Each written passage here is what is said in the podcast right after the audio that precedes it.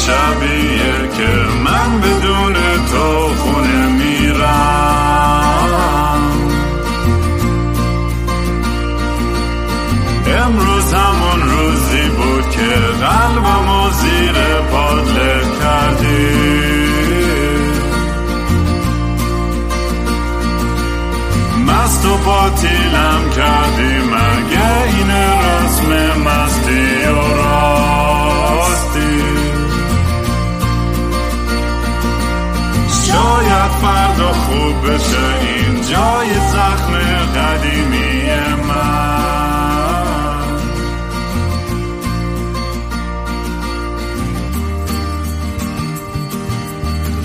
سلام دوستان من رام هستم و خوش اومدیم به برنامه مستی و راستی.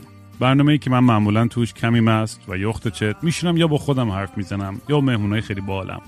مهمون امروز جامین آدم خیلی خفن و دوست داشتنی که قبل از که بهش برسیم مثل همیشه اگه دوست دارین کار منو دنبال کنید توی سوشال میدیا با هندل kingram k i n g r a a m منو می‌تونید پیدا کنید.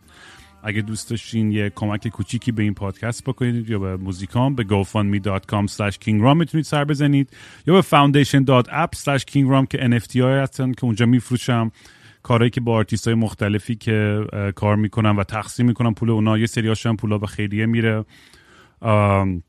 و اگه کسی هم اگه بچه های هست که دارن اینو گوش می‌کنن و از پادکست یا موزیک الهام گرفتن artwork ساختن موزیک ویدیو image painting هر چی برام بفرستین. باحالاشو NFT می‌کنم و با خودتون پولشو تقسیم می‌کنم میفروشم.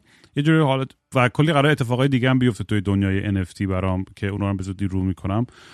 تیشرت اگه خواستیم بخرین kingram.com slash merch خارج از ایران داخل ایران هم با, اینستاگرام وحشی by رام اسم برند تیشرت هم هست وحشی وحشی by رام مهمون امروز جامین یک electronic music producer vocalist که با جاستینا کلی با هم دیگه کار می‌کنن و خودش هم کار خودش هم داره production manager crypto enthusiast کلا آدم یکی از tech analyst های خفنی که من همیشه دارم مخش رو می‌خورم و اذیت می‌کنم که آقا دنیا داره چه خبره و چه اتفاقی داره میفته و خیلی هم دوست با حالا دوست داشتنی و جامین اگه می‌خوای فالو کنی توی توییتر هندلش هست aka جامین aka J A A M I I I N. تو چقدر سخت هندلت لعنتی. و یوتیوب چنلش هم هستش که میاد در مورد کریپتو اینو حرف می‌زنه. اسمش از جم آن the بیت اگه اشتباه نکنم. که لینکش هستش توی توییترش. جامین خیلی خوش اومدی. درود. وقتت بخیر. مرسی. ممنون از معرفیت. و اولین سوالی که جامینی اسم خیلی باحالیه که برام کنجکاوم که این اسم واقعی یعنی اسم وا... یه اسمی که هستش یا یه نیک نیمه اسمیه که اسمیه که 13 12 13 سال پیش انتخاب کردم. چون آه. که آره می‌خواستم کار هنری بکنم و همچنین دوست داشتم اسمم تغییر کنم چه باحال. آره اینم راحت آدم یادش میمونه دیگه.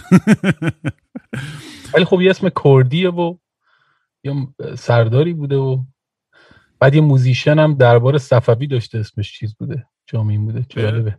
چه باحال چه باحال. واسه خودم جالبه.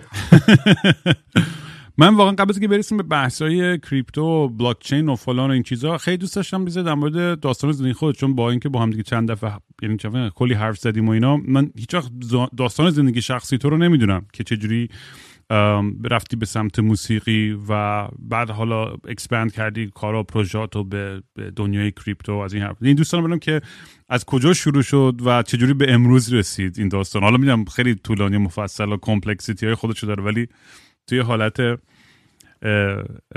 فشرده ای بریم دوست دارم بشنوم این داستانو. خیلی هم عالی. من به کامپیوتر خیلی علاقه داشتم و همه چی از این رشته کامپیوتر به قولی شروع شد. حالا قبل از اینکه بخوام دانشگاه برم با گیم و این چیزا سرگرم بودم. کومودور و بعد 64 هم که- آره بعدم دیگه خیلی علاقه من بودم. دیگه یه جورایی توی یه شرکتی اسمبل می‌کردم کامپیوتر رو. و خب خیلی قشنگ برام یه چیزی بود که ته نداشت. رفتم جلوتر و یه مدرک بود A plus اون موقعیته؟ چی, چی؟ یه مدرکی بود اسم A plus بود یا چی بود که کار assemble که آره یه- یه چیزایی یادم من اون موقعی رو میگم که همه VB.NET کار می‌کردن و. پاسکال و اینا بعد شد نرم افزار رو دانشگاه رفتم رشته نرم افزار کامپیوتر خوندم و بعد با استادمون دعوام شد و رفت به عقیدتی گفت و. بعدم دیگه اومدم بیرون از دانشگاه دیگه میشه گفتش که شروع کردم به کار توی زمینه کامپیوتر اسمبل و این مسخره بازی ها میفروختیم دیگه فقط سیستم میفروختیم. بعد دیگه خسته شدم و یه شریک باحالی هم داشتیم که کلامو برداشت. و من نشسته بودم توی پارک داشتم یه پاکت سیگار کامل کشیدم. یه چیزی خورده بودم خودکشی کنم ولی سه روز خودمو میخاروندم و نمردم. یه ورق. ترامادول خوردم که بمیرم به خاطر اون اتفاق. و بعد من تا سه روز نشه بودم. نمردم. چه سنگین شد. بابا این داد بریم حالا حالا کافت خیلی فان بود اتفاقا. این خیلی احمقانه بود خیلی فان. و خب اون نشه که پرید یکی از دوستان بهم گفتش که تو صدای خوبی داری چرا موزیک کار نمی‌کنی؟ گفتم سنتور می‌زدم یه چیزایی می‌دونم من موزیک. بعدم نمیاد. رفتیم توی استودیویی که خیلی معروف بود استودیو راک بود تو مشهد که اون موقع حسین ابلیس رو داشتیم تو مشهد اونجا مثلا زب می‌گرفت و اینا. فکر کنم حتی آره خیلی از بچه های راک هم اونجا کار می‌کرد خیلی جالب تو یه- پرانتز تو حرف تو مشهد چقدر موزیسین عجیب غریب و خفن اینایی وجود داشته شد. همه ژانرهای مختلف. یعنی اون محیطی که انقدر مثلا بسته و از لحاظ می‌دونی Exactly. دینی و سنتی ولی این همه آرتیست جالب produce کرده. می‌دونی ما اونجا چون نمی‌تونیم اجرای بیرون داشته باشیم مثلا تو تهران می‌تونی خیابونی بزنی دم پاساژ بزنی می‌دونی؟ ولی توی چیز اینجوری نیست. مشهد چون همه جوره بسته است. بعد مردمش هم وقتی حالا الان خیلی بهتر شدن ولی اون موقعی که ما بودیم یه موزیک musician رو تو خیابون می‌دیدن این مثلا فلانه. یه سری تو رو فریماسون می‌دیدن و یه سری هم می‌گفتن یارو جه- جهنم اومده. و مثلا یه گوشواره داشتی یه جوری نگات می‌کردن که وضعیت اصلا ولی خب اون زیر زمین اون لایه‌ای که پایین هیچکی نمی‌بینه خیلی عجیب غریبه. مثلا ما مهمونی ها و عشق حالامون واقعا جوری بود که بچه های تهران بعضی موقع مهمونمون بودن. می‌گفتم ما مثلا تو لس آنجلس این اشغال رو نکردیم. واقعا خیلی خوش میگذشت بهمون. به من خیلی خوش میگذشت توی شهرمون ولی خب یه دارک ساید افتضاحی هم تو جامعه بود که اصلا. نگم برات. و خب ما حالا اگه بخوام ادامه بدم اون موزیک رو رفتیم با هم دیگه یکی دو تا آهنگ جمع کردیم یه دوستی به نام عطا. و بعد هم خب با دوستای موزیشن دیگه آشنا شدم و هی بیشتر غرق شدم. یه دوستی داشتیم به نام البته اون موقع دوست نبودیم. فکر کنم بشناسی شاید هم نشناسی. به نام عادل که الان همون پیش خودته. البته لس آنجلس نیستی کانادا نه الان آره ونکوورم. ولی میرم. الی به زودی. اوکی. ولی خب نری اونا رو ببینی.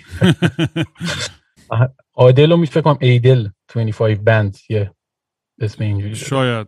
نمی‌دونم. من آره. که اینقدر تو اسم و قیافه آره، اینا می‌دونم. آخه موزیک پاپ خیلی دوست داری واسه همون میگم. و من رفتم توی استودیو اونا و به عنوان یک کسی که قرار بود موزیک کار کنه بعد چند وقت استودیو مال من شد بعد چند سال. و خب چون یاد گرفتم میکس کنم میکس و master recording و خب اونا رو harmonic مشکل داشتن. من برای موقعی که داشتم ریکورد می‌کردم به اینا یاد می‌دادم چیکار کنن. و خوب بود کاروبارمون گرفته بود استودیو عالی. تا اینکه انگ مفسدین فی‌الارض خورد و لانه فساد و به به این چیزا. ولی خب من جمع و جورش کردم به واسطه اینکه حالا همه یه بنده پی دارن یه اتفاقی میفته. ولی خب واقعا کاری نکرده بودیم. یعنی اون انگایی که به ما زده بودن اصلا یه چیز عجیب غریب بود. و شخص منم نبود. اون استودیو این اتفاق واسش افتاده بود. و اینکه خب من دیگه بعد اون رفتم سربازی و زاهدان رفتم خدمت کردم. اوه دو سال چه جایی هم رفتی؟ آره خیلی باحال. گرما بیا مرز و بیابون و یعنی جای عجیب غریبی. بعد فکر کن الان وسط دمای 27 درجه رو مثلا من تجربه کردم اینجا. دارم ترک می‌خورم از این گرما تا این سرما. و هیچی. بعد از اینکه سربازیم تموم شد برگشتم و یه هیچی نداشتم. قشنگ صفر بودم چون که یه شریکی هم باز توی داستان استودیو داشتیم که اونم باز جادو کرد رفت. من خیلی چیزم یعنی خیلی خودمونی برخورد می‌کردم اینا همه دوستان توجهشون به این جلب شد که میشه کند کلاه رو میشه برداشت. آره. و بعد اون هم به این نتیجه رسیدم که خب اوکی من باید از صفر شروع کنم و هر چی داشتم فروختم یه استودیو رو انداختم توی زیرزمینی که خیلی کوچیک بود واسه یکی از فامیلامون بود تونستم اجاره کنم. و شروع کردم کار کردن و بعد این مدتم تونستم بعد از دو سال و خورده ای با یه کمکی تونستم برم تهران و اونجا استودیو بزنم. و خب داشتم کار می‌کردم کار موزیک می‌کردم استودیو خوب داشتم توی پونک بودم. خیلی بال بود جاش یه استودیو فلت باحال. یه روز یه دوستی زنگ زد گفتش که جاستینا رو می‌شناسی؟ گفتم آره. گفت می‌خوای ببینیش با هم صحبت کنین و اینا می‌خوایم کار کنین و اینا. گفتم چرا که نه. جاستینا هم من یک یه موزیکی دارم به همین چند ساعت که دیده بود و خوشش اومده بود و یعنی connect شده بود از حالا چجوری بگم؟ یه جوری اومد استودیو من و یه دونه track ضبط کردیم.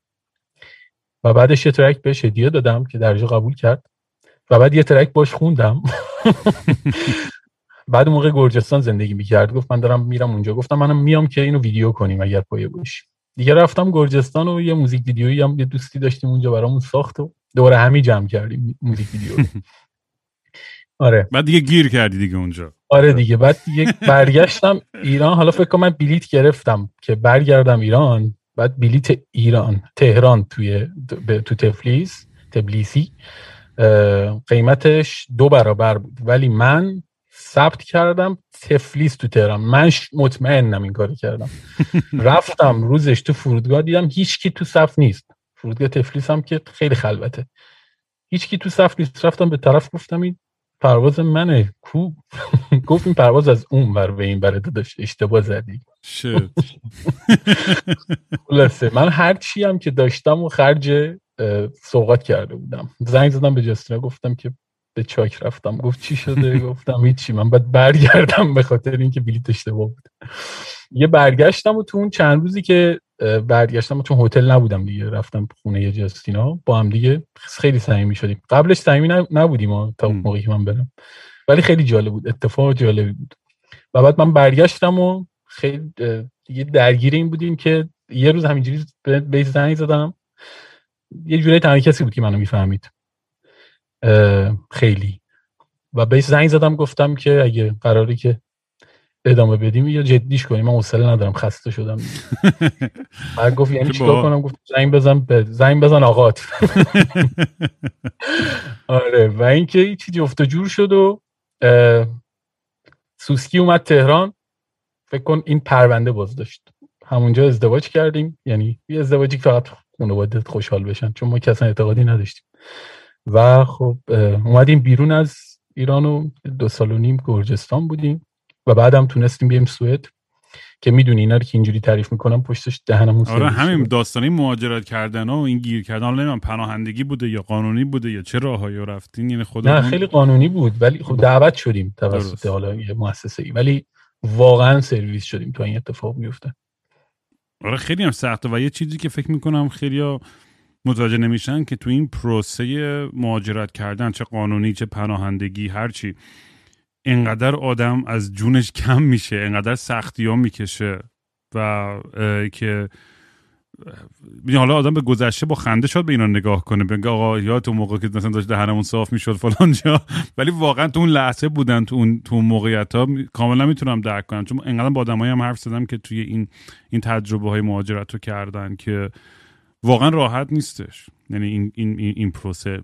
حتی با همه پولم داشته باشه همه چیزم منظم باشه بازم راحت نیست. یعنی اصلا یه, یه پروسه کلا سختیه کندن از یه کشور و یه فرهنگ و به یه جای جدید رفتن و زبون و ادبیات و فرهنگ و همه چیز دارم یاد گرفتن. تو این پروسه و سعی کردن سالم بودن از لحاظ روحی روانی و فیزیکی و همه این چیزها می‌دونیم واقعا سخته.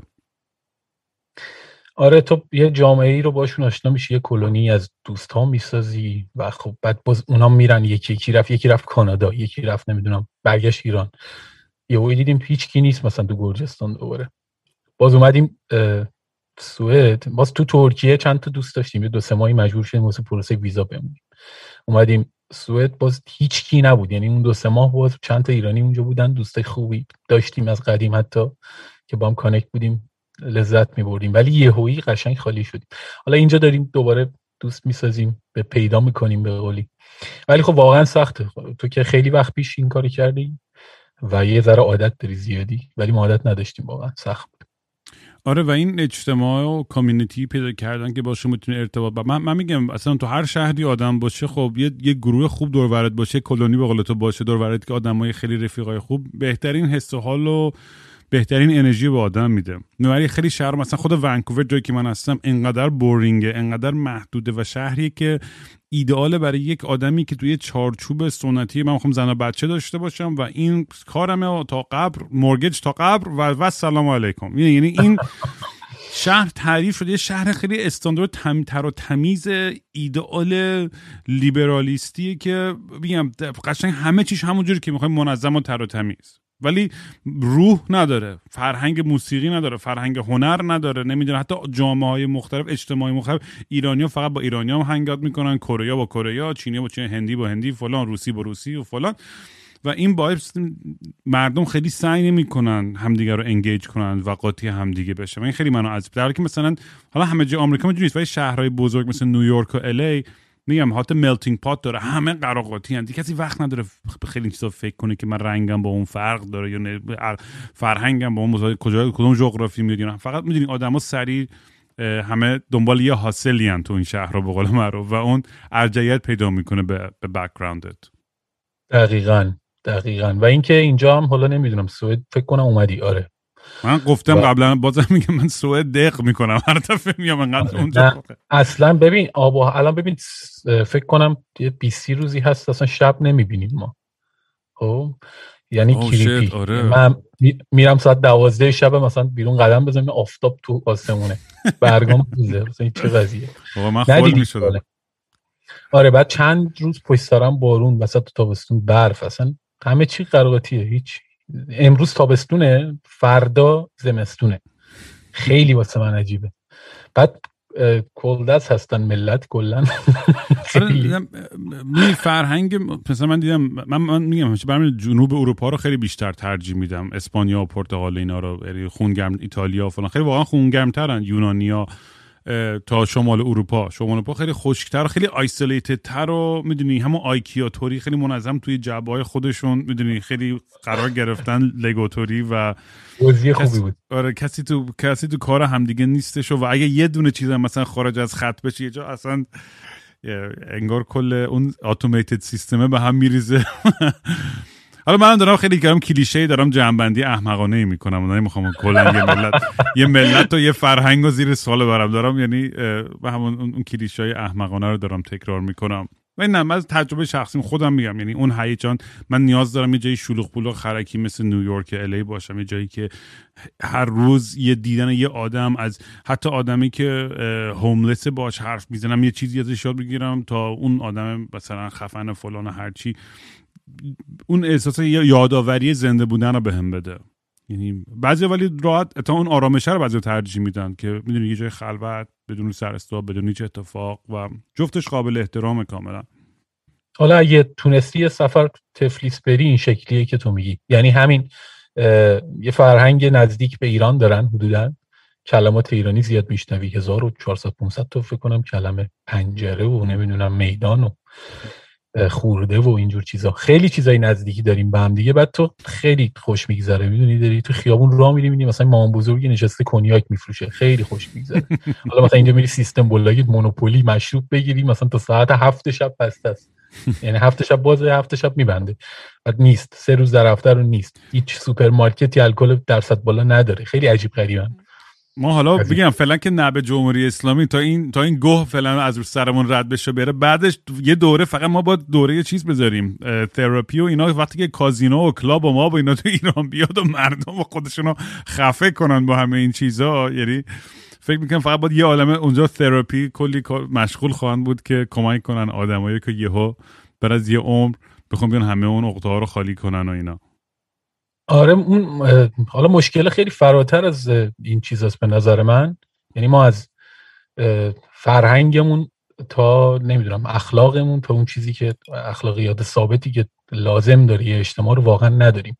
و اصلا اینه دلیل اینکه اون سیستم اونجا برقراره همینه به نظر من. حالا نمی‌خوام همه چی رو تقصیر مردم بندازم ولی ما واقعا آموزش لازم داریم. واقعا این خیلی مهمه. من نمی‌دونم. هر موقعی دوست داری راجب جریان بیت کوین و cryptocurrency نه بریم. من همیشه دوست دارم اولش میگم می‌ذاره خودم هم گرم بشم و با با با مهمونم می‌ذاره با هم می‌ذاره بیافتیم توی یه گروو خوبو که بعد بریم سراغ اصل مطلب و اصل داستان. چرا نمی‌خونی توی این چیزات؟ توی این پادکست؟ خیلی میشه. آره. اصلا من موزیک با کل دیگه بعد از این دوتا آلبومی که بدم بیرون فکر کنم اصلا که بذارم کنار شعر میگم. عاشق موزیکم. ولی انقدر هرس خوردم توی توی دنیای موسیقی. و اصلا کلا دنیام داره انقدر عوض میشه هم با همه همین NFT و فلان و آرت و هنر و اصلا همه این بازی ها انقدر داره عوض میشه که یعنی دارم اتفاقا دیروز تو استودیو بودم داشتم رو موزیکام کار می‌کنم خیلی هم خیلی هم هیجان دارم برای این آلبوم بعدیم. و موقع می‌خوام یه جوری باشه که چون 20 تا آهنگ دارم میدم بیرون و چون چند سال آلبوم ندادم دارم دو تا آلبوم با هم میدم بیرون. بخوام می‌کنی. یکیش انگلیسی خواهد بود یکیش هم فارسی. چون می‌خوام کم کم به انگلیسی هم دوباره برگردم. چون انگلیسی خوندن خیلی برام راحت تره تای خطش از فارسی خوندن واقعیتش. و این سری دارم واقعا موزیک هایی که همه چیزی که خودم دوست دارم. یعنی همیشه همینجوری بوده ولی آدم وقتی که مثلا تو ایران که بودم تعریف کردم داستان دیگه آدم تهیه کننده و ارشاد و این شر و ور آدم نمی‌تونست اون کارو بکنه. اینور از اون ور مثلا record label داشتیم می‌گفتن با ادای اینجوری در بیار. خیلی خنده‌دار بود. اینور مثلا ما گفتن ادای مثلا جنگجوار در بیارن نمی‌دونم چفیه بندازین و نارنجک بگیرین دستتون منم اعصابم خوشه بعد می‌گفتن. فرداش گفتن آقا بیان کروات تنتون کنید و خوشتیپ و فلان با چک. و اصلا یعنی اصلا کسی من اصلا متنفرم از اینکه کسی من بگه من چجوری هنر خودم بسازم و چیکار کنم. می‌فهمم همینه. ولی ولی واقعا اون موقع یه ایجنت خیلی خفن داشتم یه پسر مر... مراکشی که با اون کار می‌کرد. اونم باش دعوامش اصلا اون هنوز الان با من منیجر من بود. من تر... انقدر معروف بودم. الان که نمی‌دونی. ولی انقدر به غرور این آرتیستیک و از از فلسفی انقدر مشکلش به میگم بگو اصلا موزیک کسشر اصلا مهم نیست برام که چی هست خوبه یا بده. من فقط با قیافه و تیپ و این پکیج شما رو درست present کنم تموم همه چیز. و من گفتم نه من باید substance داشته با عمق داشته باشه موزیک من. باید تاثیرگذار باشه باید یه چیزی حرفی برای گفتم. می‌گفت بابا اینا همه شعر و وره. می‌خوای موزیک بفروشی می‌خوای رو اون بیلبورد بری باید به حرف من گوش کنی.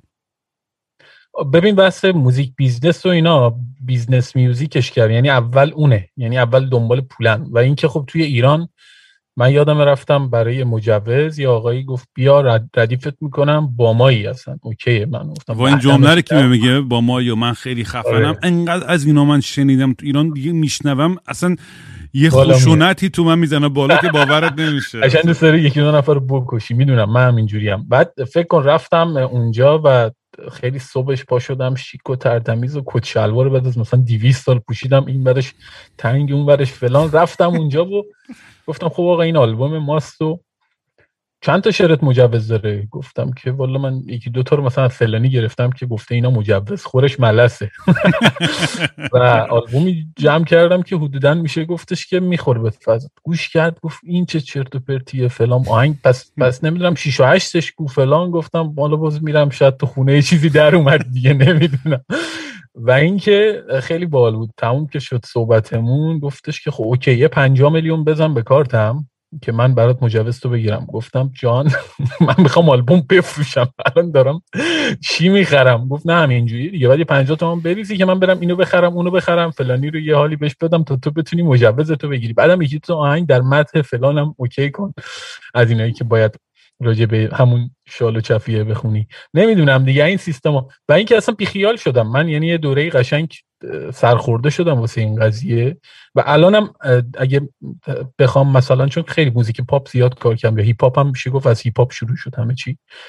خیلی راحته که مثلا چهار تا از این موزیک های دمبلی بخونی بیای بالا. حالا شاید 6 و 8 هم بخونم ولی واقعا بازم دلیه. یعنی مثلا یه موزیک 6 و 8 دارم که مثلا چهار دقیقه موزیک خیلی slowه همه میگن یه ذره سرعت چه میبردی بالا. میگم من نزدم که تو برقصی داشتم حسمو می‌گفتم.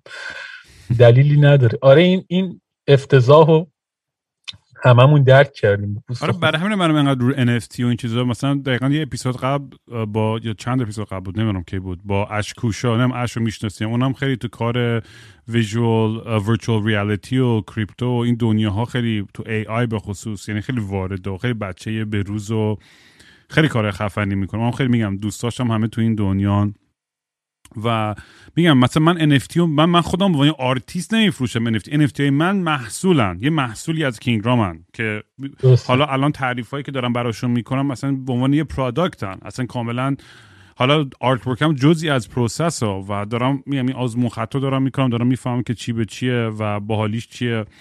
ولی حالا در موردش که رفتیم جلوتر صحبت کردیم منم توضیح میدم که تو فکرام چیه و دارم به کدوم سمت می‌برم داستانم. ولی من میگم بریم از اینجا شروع کنیم که اصلا بلاکچین چیه و کریپتو چیه و اصلا تو چجوری باش آشنا شدی و و یه سوال خیلی مهمی که اینا ربط داره اینه که اصلا نیاز بلاکچین چی بود؟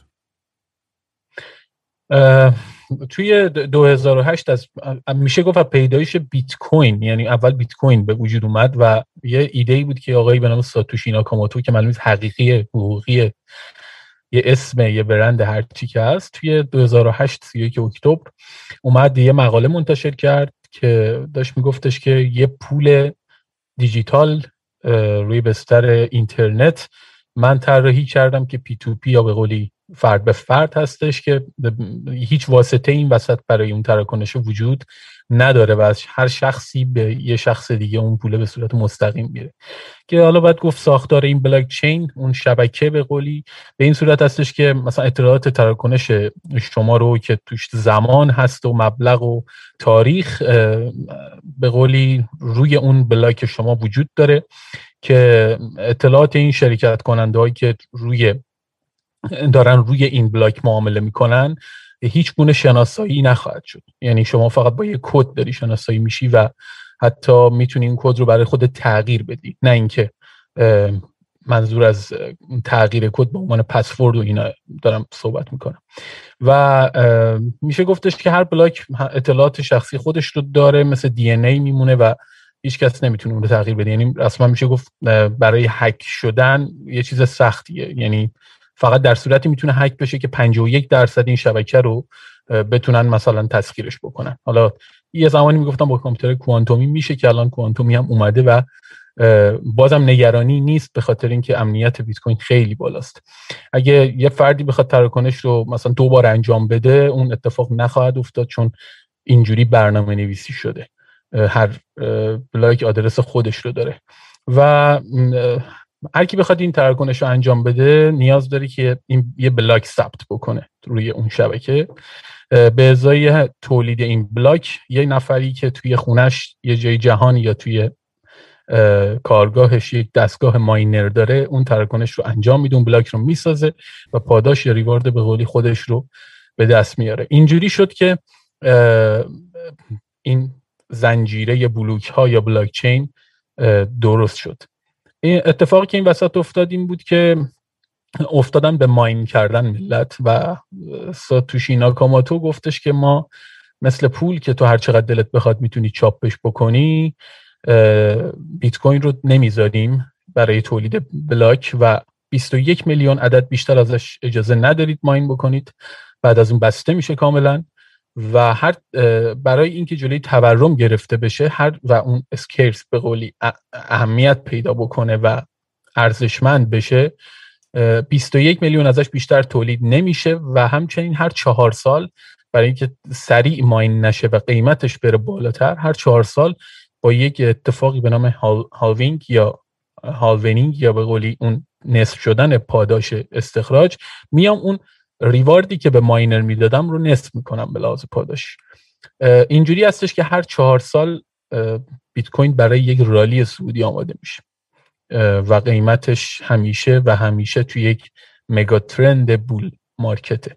شما کف قیمت پارسال که 3800 دلار بود رو با امسال سقف امسال که 65000 دلار بود مقایسه بکنی عملا بهترین اسست بود که توی سال گذشته یه کمپانی یا یک انسان می‌تونست داشته باشه. و خب حالا به خاطر جریان فیبوناچی که روی data ی technical وجود داره که از فیبوناچی میگه که مثلا از یک دو سه چهار توی این round هی تو مقیاست بزرگتر میشه توی این چرخشه. که حالا توی گوش انسان هست توی طبیعت هست تو همه چی هست میشه دید. و به واسطه اون این امواج خیلی بزرگتر میشن. واسه همین شما 3800 میشه 38000 دلار 38000 دلار میشه 65 و دیدی که توی این یک ماه گذشته بیت کوین 50 60 درصد دوباره اصلاح کرد به قول من و به قول خیلی ریخت من اصلا ریزشش برام اهمیت نداره چون احساس می‌کنم که هر چقدر که پایین تر میاد من بیشتر خوشحال میشم چون احساس می‌کنم که متقاضی بیشتر میشه. یعنی ارزون تر میشه و خیلی ها می‌تونن واردش بشن خیلی ها می‌تونن بخرنش. این یه, یه توضیح کلی راجع به بلاکچین و بیت کوین. و یه سوال بعدی اینه که بیت کوین به عنوان اینکه اولین اینا از همون کریپتوگرافی فورما که شروع شد ناکاموتو اینا همه از اونجاها فکر کنم با هم شروع کردن صحبت کردن. حالا میگم یه شخص بود یا چند شخص بود سی آی ای بود. بعضی تئوری توتال که دیگه دارن دیگه. مثلا کیا پشت این داستان بودن. ولی به نظر میاد آدمایی که بیشتر فعال بودن آدمایی بودن که واقعا جثه این, این کاره بودن. این nerdی بودن که واقعا واقعا دنبال این ساختن یه digital currency. حالا شاید خودشون توقع نداشتن انقدر بشه. نمی‌دونم توقعات اونام چی بود. ولی اینو اینو بهم اصلاح هم کن. بگو درسته یا نه. تنها آیا بیت کوین تنها کوینیه که سازندش anonymous و ناشناخته است؟ یعنی همه کوین های بعدی که اومدن هرچی از stablecoin shitcoin فلان DeFi هرچی همه این چیزا معمولا یه آدمی پشتشون هست که همه می‌شناسیم کیه درسته؟ درسته.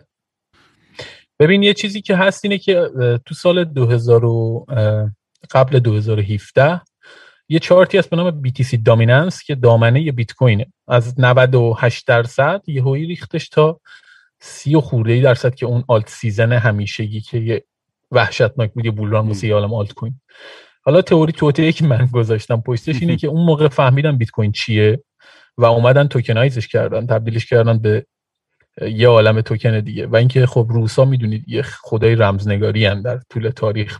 یه آقایی به نام ویتالیک بوترین یه جوونی اومد روی همین blockchain tokenize کرد یک altcoinی alternative coinی ساخت به نام ایتریوم که ERC20 بود اسم اصلیش.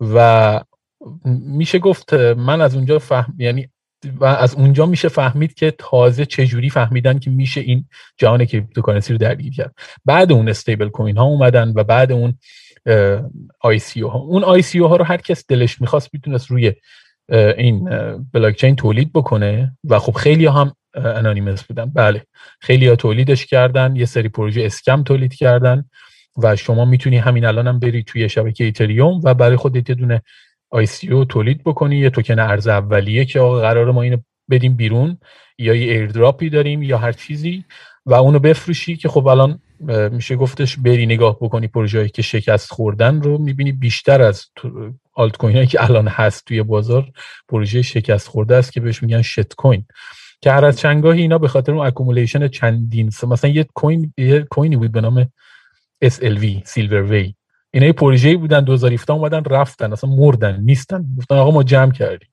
هیچ صرافی ندارتشون. توی یه سری از این DEX ها هست decentralized exchange ها که حالا یه سری صرافی داریم. شما coin تو میفرستی اون تو changeش می‌کنی exchange می‌کنی با هر چی که خواستی و خب بعد withdraw می‌کنی. ولی اینا decentralized exchange ها میان از توی wallet تو با یه دونه امضای اینترنتی که تو انجام میدی توکنت رو عوض می‌کنن. بدون اینکه بخوای توکنت رو تکون بدی. فقط تو قرارداد امضا می‌کنی. که الان خیلی رو بورسن. مثل Uniswap و SushiSwap و همه اینا.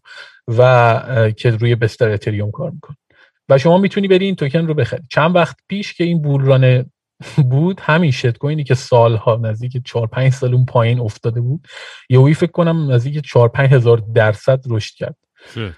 یه سری نهنگ اومدن نهنگ کسایی که wallet های بزرگی cryptocurrency رو دارن بهشون میگن نهنگ تو این جریان. یه هایی وارد شدن و این یه رشد عجیب غریب کرد. یه سری از بچه ها خیلی بعضشون مثلا طرف خودشو کشته بود واسه بیت کوین 200 300 درصد رشد کرد. روی این shitcoin نزدیک 4 مثل Doge مثل Dogecoin. و چجوری آگاه میشن بعضیا به این به این coin یعنی چجوری اصلا اینا رو دنبال می‌کنن پیدا می‌کنن یهو چون چندین بار شده که دوستان مثلا گفته بود که مثلا رو هزار دلار انقدر تو بیشتر داستان آدما که میشنوی ضرره یا هر چیه می‌دونی؟ و پیچیده است و یه قماری هم هست. می‌دونی من این داستان چقدرش speculation و چقدرش توهم مردم و چقدرش واقعا applicability واقعیه. یعنی چقدر این واقعا چون می‌دونی اون هدف و فلسفه اول بیت کوین این decentralize کردن و در از ایستادگی در مقابل big finance و بانک و سیستم سابق و که چی میگن؟ اقتصاد و بانکداری دنیا روی همین داستان بوده. این خواسته جلو اون وایسه. چقدر هنوز به اون هدف نزدیکه؟ و الان چون می‌بینی که big finance از firm های گنده که همه دارن میان سرمایه گذاری می‌کنن توی توی crypto چقدر داره این بازی رو یعنی و حتی دخالت دولت ها دیگه الان که دارن کلی regulation می‌ذارن و دارن سختتر رو پیچیده ترش می‌کنن دارن mining رو میبندن و فلان. می‌خوام بگم که چقدر واقعا شانس داره تای خطش این که موفق بشه. حالا و در قسمت دوم این سوالی که آیا اون کوینی که موفق خواهد شد یا stable ترین coin یا قابل استفاده ترین کوینی که در اقتصاد دنیا به وجود خواهد اومد بیت کوین خواهد بود یا بعضی از اتریوم حرف می‌زنن که جلو خواهد زد. من من خودم دارم note ور میدارم هی دارم سوال می‌کنم اینجا. برای خودم تا اگه می‌تونی. واقعیتش اینه که ببین این بحث cryptocurrency تا سالها طول می‌کشه که بخواد مورد قبول حکومت ها و مردم قرار بگیره. الان مثلا شد currency کشور السالوادور رئیس جمهورش اومد عملا اعلام کرد که ما بیت کوین الان می‌تونی با Lightning که خب یه حالتیه که روی شبکه بیت کوین هست می‌تونی خیلی راحت با هزینه fee پایین شما transaction داشته باشی تراکنش داشته باشی. ببین کار می‌کنه. من من چند تا کشور رو رد کردم با استی که دستم بود نه تو کیفم بود نه تو جمرکم میومد مثلا به می‌گفت این پولت کجاست؟ پول بهمون بده. حتی زورگیر اگه قرار بود این وسط مسیر باشه من هیچی تو جیبم نداشتم و یه چیزی تو ذهن من بود نمی‌تونست کاری بکنه. و این خیلی خوبه که تو یه داشته باشی که هیچ نگرانی نداشته باشه حالا کاری نداریم که طرف حالا مثلا 87 هزار تا بیت کوین داره پسوردش یادش نمیاد و دوباره دیگه بیشتر نتون ترای کنه. هستید داریم همچین کسی. و خب این این چیزاش هم هست. خیلی گم می‌کنن. خیلی از بیت کوین هست که گم شده به لحاظ اینکه طرف مناره میکش یا سیدش یا هر چیزی رو دیگه یادش نیست. نمی‌تونه اجراش کنه. نمی‌تونه والتو بیاره بالا. و انقدی امنه که کسی نمی‌تونه بره اونو ورش داره. این نشون میده چقدر امنیت داره. و می‌خوام بهت بگم که موفقیتش صد درصده خب؟ و الان مثل اون جریان اوایل هواب دات کامه. می‌دونی؟ چجوریت بگم؟ هنوز مثل اون موقعیه که ده درصد تا 15 درصد مردم جهان اینترنت رو میشناختن. بالاخره این این اتفاق باید بیفته. کارنسی ها باید اینجوری اینجوری بشن. ببین اصلا مقوله پول این بود که من یه بنکدار چایی بودم خب و یه کسی توی شهر چایی داشت می آورد می‌خواست به من بفروشه. واقعیتش اینجوری تولید شده. حالا اون چیزی که من خوندم و بخوام به زبون خیلی عامه بگم. و بعد میاد به اون بنکداره میگه که من این چایمو می‌خوام به تو بفروشم. میگه خیلی زیاده من اونقدری که تو می‌خوای مثلا طلا ندارم. اون چیزی که اون موقع ارزش داشته سکه طلا بوده. به تو بدم که بتونم اینو بگیرم. روی کاغذ می که من به فلانی انقدر بدهکارم و اون کاغذ شیش ماه تا یک سال بین مردم میچرخه. و بعد بقیه بنکدارا یاد می‌گیرن که اون کاغذ رو با امضای خودشون بدن. ما الان پول فیاتی که داریم مصرف می‌کنیم پشتوانش میشه اون طلایی که زیر وال استریت هست. می‌دونی؟ پشتوانه ارز فیات به قولی اینه. و خب ما وقتی پول اومد قرار بود یا اصلت اومد به قولی قرار بود که شما یه جایی بر جای امنی برای ذخیره ارزش اون دارایی داشته باشی. یه زمانی می‌تونست نفت باشه که الان می‌بینیم یه سهام تسلا خیلی بیشتر از همه اینا سود داده تو این چند سال. نفت داشتی طلا الان چند ساله که چارتش داره درجا می‌زنه. من روی شاخصش دارم ترید می‌کنم. چند ساله که تو همین تا دو میره 1600 دو 1600 یعنی همیشه رو همین. حالا ممکنه در بلند مدت به بهانه کم شدن ذخایر جهان مثلا گرون بشه ولی رشدی که شما توی گلد می‌تونستی بگیری با رشدی که توی بیت کوین می‌تونی بگیری خیلی عجیب برای همین هم شما از این جهان پول می‌خوای دیگه سود می‌خوای. میای واردش میشی. موفقیتش 100 درصده ولی می‌خوام بگم شما الان در لحظه دو تا مقوله داریم. یکی proof of work یکی proof of stake چرا اتریوم خوبه. چون که داره قول staking رو داده. staking چی هست؟ گفتن که mining انرژی زیادی مصرف می‌کنه. در طبیعت که الان می‌دونی بحثش هم ایلن ماسک رو انداخته. آره می‌خواستم اینم بپرسم که چقدر این حقیقت داره و چقدر تاثیر داره واقعا این بحث environmental consequences ش واقعیتش اینه که تاثیر داره. اگه تاثیر نداشتش مطمئنا راجبش که صحبت نمی‌کرد. ولی خب یه کسی مثل ایلن ماسک داره از این بازار استفاده می‌کنه با position هایی که می‌گیره. یعنی اون یه عالم market maker و نهنگ و باشون دوسته و داره کار می‌کنه. ولی خب mining کلا انرژی زیادی مصرف می‌کنه. اونم به خاطر اینکه الان سختی استخراج شبکه بالا رفته نرخ hash فرق کرده hash rate به قولی. مطمئنا باید mining انرژی بیشتری مصرف بکنه. گفتن okay حالا من اگر به شما پول بدم شما پول داشته باشی ده میلیون دلار cash توی خونت و نیاری توی بانک بذاری من اگر بخوام یه پولی برای مردم دیگه داشته باشم مجبورم دوباره پول چاپ کنم دیگه. okay؟ و این تورم میاره. گفتن okay ما چیکار می‌کنیم؟ پسند شما بیا تو بانک بذار ما یه عددی روی گوشیت بهت میدیم که این عدد رو اعتبار رو شما داری. مثلا پول که الان دستت نیست یه عدد اعتبار تو بانکت. و یه جورایی پس انداز می‌کنی. بانک میگه من یه درصد بهت سود میدم روی بلاک چین یا روی cryptocurrency اتریوم اومد گفت آقا شما stake کنید یعنی بذاریدش توی صندوق قرض الحسنتون و ما اینو براتون پس انداز می‌کنیم بابتش به شما سود پرداخت می‌کنیم و باز اینو میدیم به بقیه ملت به عنوان وام. بحث loaning و اینا. و شما سودتو دریافت می‌کنی. اگر خواستی stablecoin بذار که ما بر ERC20 یه چیزی داریم یک کوینی داریم به نام USDT که برابر با یک دلار آمریکاست که الان چند تا stablecoin دیگه هم داریم.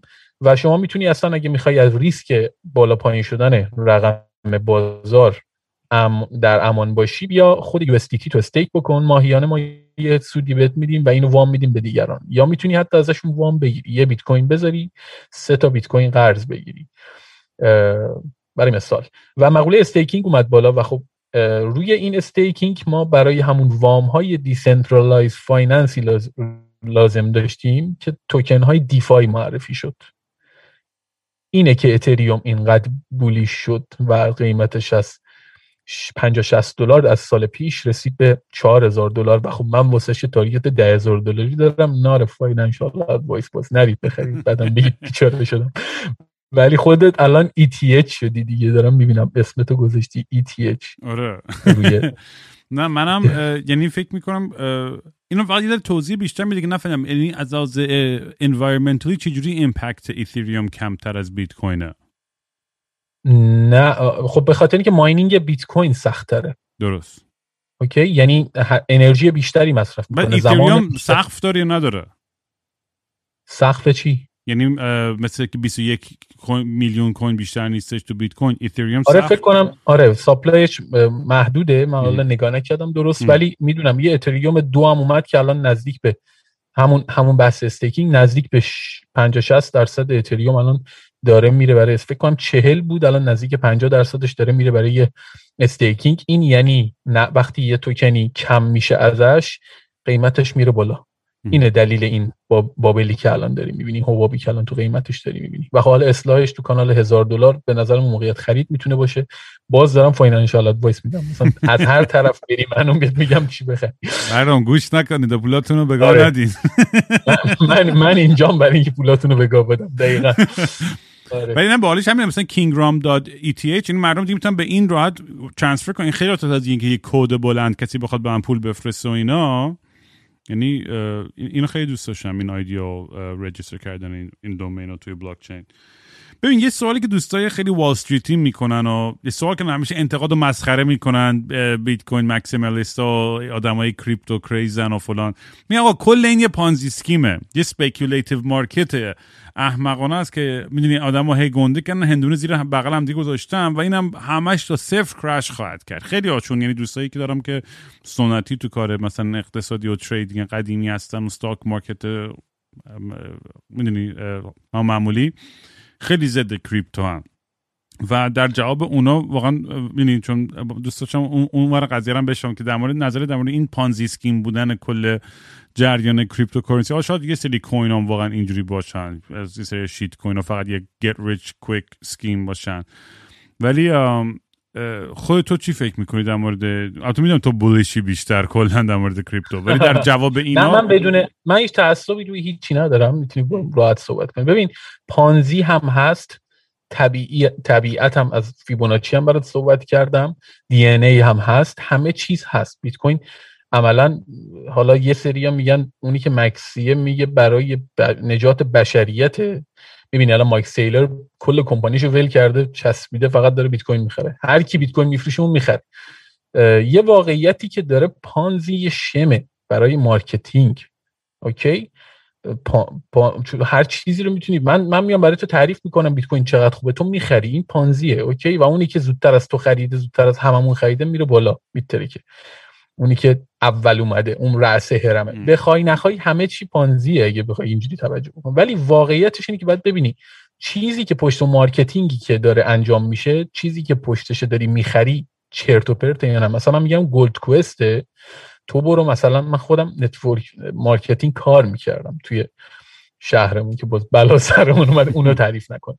ولی می‌خوام بهت بگم چی میفروختیم اونجا؟ ما یه چرتی میفروختیم که فقط قرار بود یه نفر رو پولدار کنه. ولی الان شما داری یه asset می‌خری. وقتی اومده launch شده توی CME بورس بازار آمریکا تو نمی‌تونی بگی من قبول ندارم. داره launch میشه تو تمام بازارهای دنیا. من الان اینجا توی اروپا توی موقعی هم که حالا Middle East بودیم می‌تونستم درجا withdraw کنم. حالا به حال exchange پیدا می‌شد که من فیات بده خرجش بکنم و باش زندگی کردم. okay پس این نمی‌تونه چرت و پرت و دریوری باشه. مثلا یه توکنی هست به نام اولانچ که اونم روی به نام آواکس نوشته میشه. اونم روی همین بستر ERC20 اروپا باش قرارداد بسته. همین سوئد و نروژ قرارداد بستن. داره Norwegian krone و Swedish krona می‌زنه. واسه اینا stablecoin تولید می‌کنه. با همون داستان DeFi که شما میری آواکس می‌خری توی سایت خودش stake می‌کنی و اینا بر اساس اون block ی که شما داری ازت block تو قرض می‌گیرن یه وامی بش بقیه میدن. حالا اون وام رو یک مؤسسه می‌گیره stablecoin تولید می‌کنه. اینو نمی‌تونی بگی من قبول ندارم. این داره کار می‌کنه. دوازده سال یازده سال ده سال. به حال داره کار می‌کنه. یه چهار سال دیگه ممکنه پنج سال دیگه اصلا شما مجبور باشی همه currency الان ببین دارن یکی یکی کشورات بهش okay میدن. و اینکه خبر منفی هم وقتی راجع به این قضیه زیاد شد بازم بهت بگم اون market maker با واژه buy the news sell the news بزرگ شده. اون می‌خواد به تو یه خبر بده که ایلن ماسک امشب می‌خواد بره تو برنامه فلان Doge Coin رو معرفی کنه.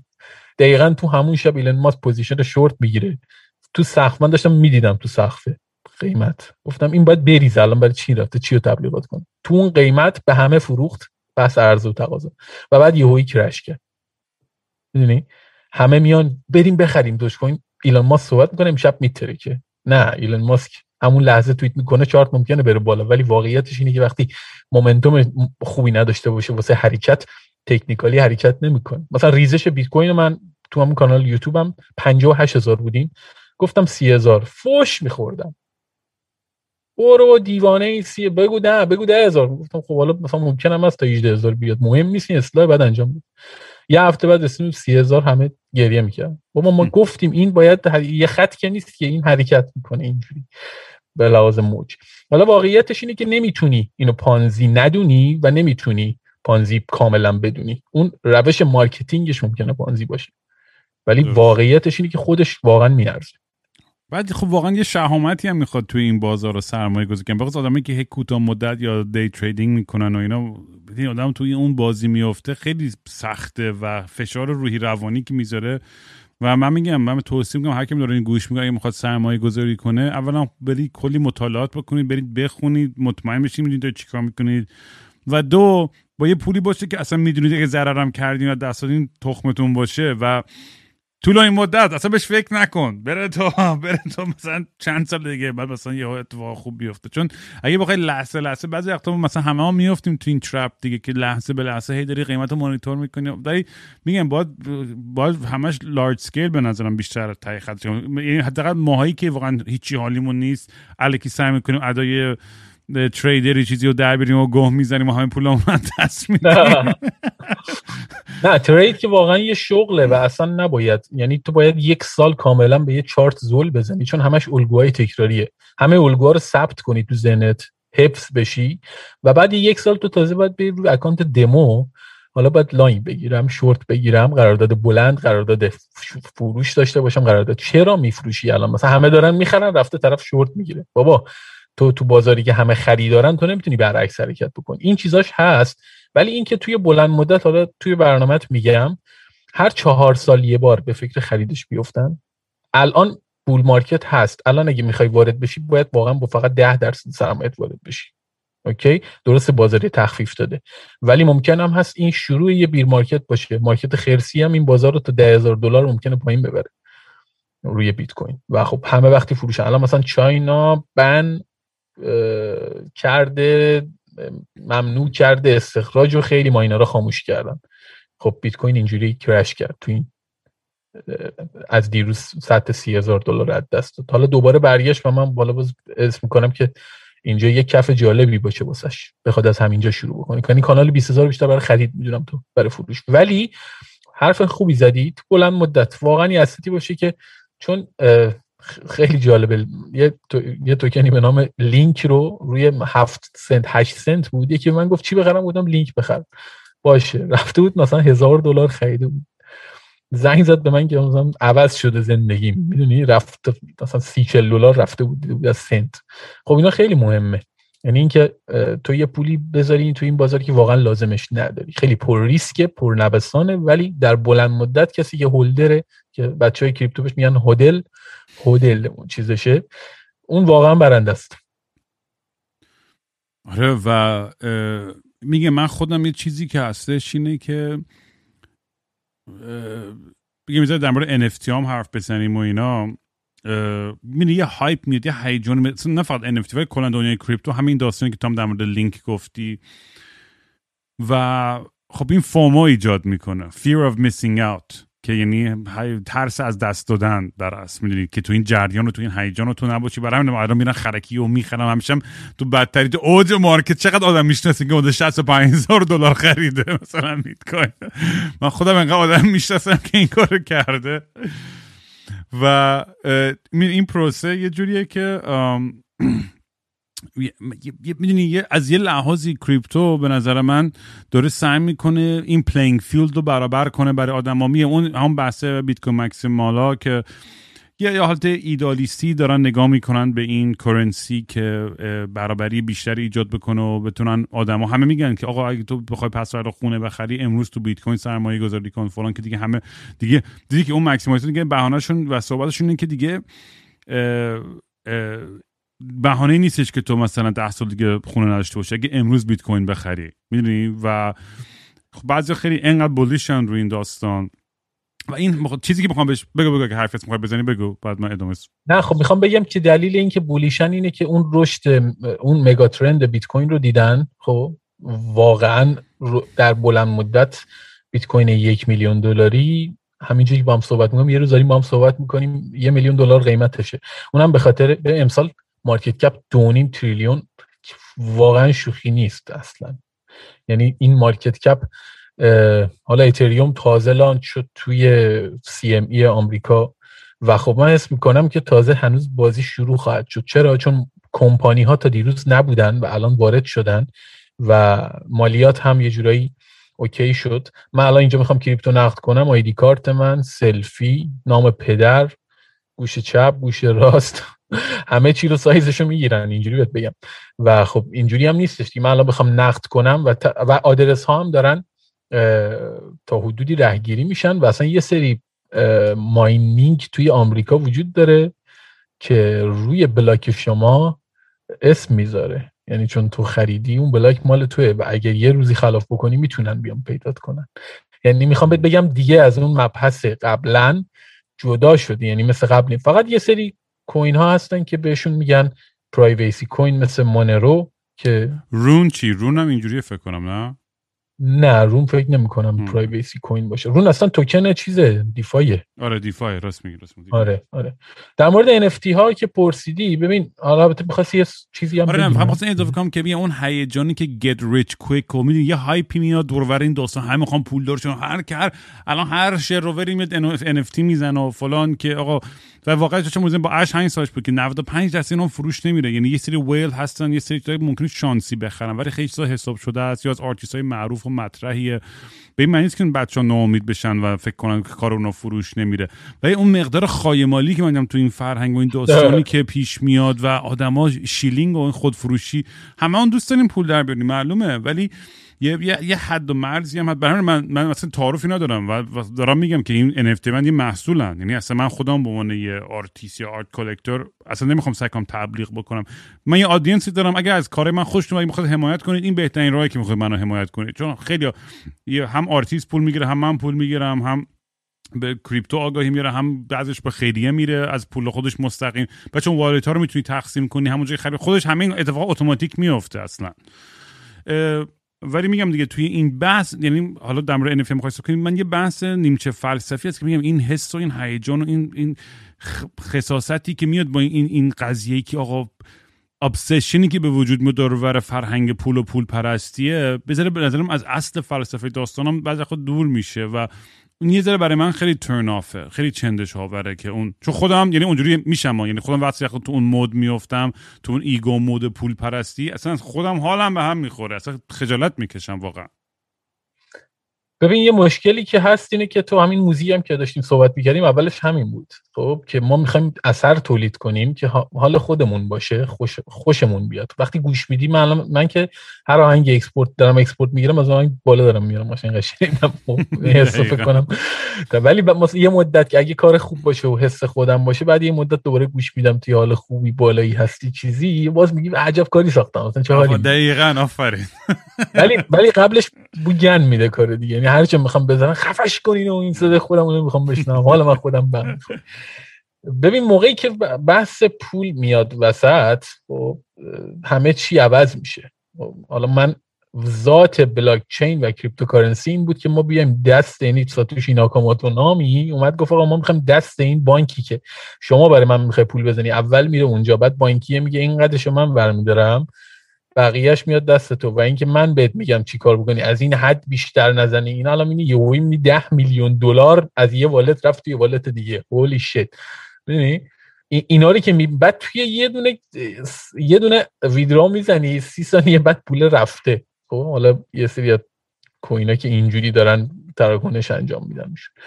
ولی خب داستان مالیش. مثلا یه عالم coin اومدن تا الان یا آلت کوین اومدن حتی یا توکن که 20 هزار تا برنامه گفتن داریم که قشنگ فکر کردیم می‌خوام فیل هوا کنن خنجر بزنم به فلان جا. okay؟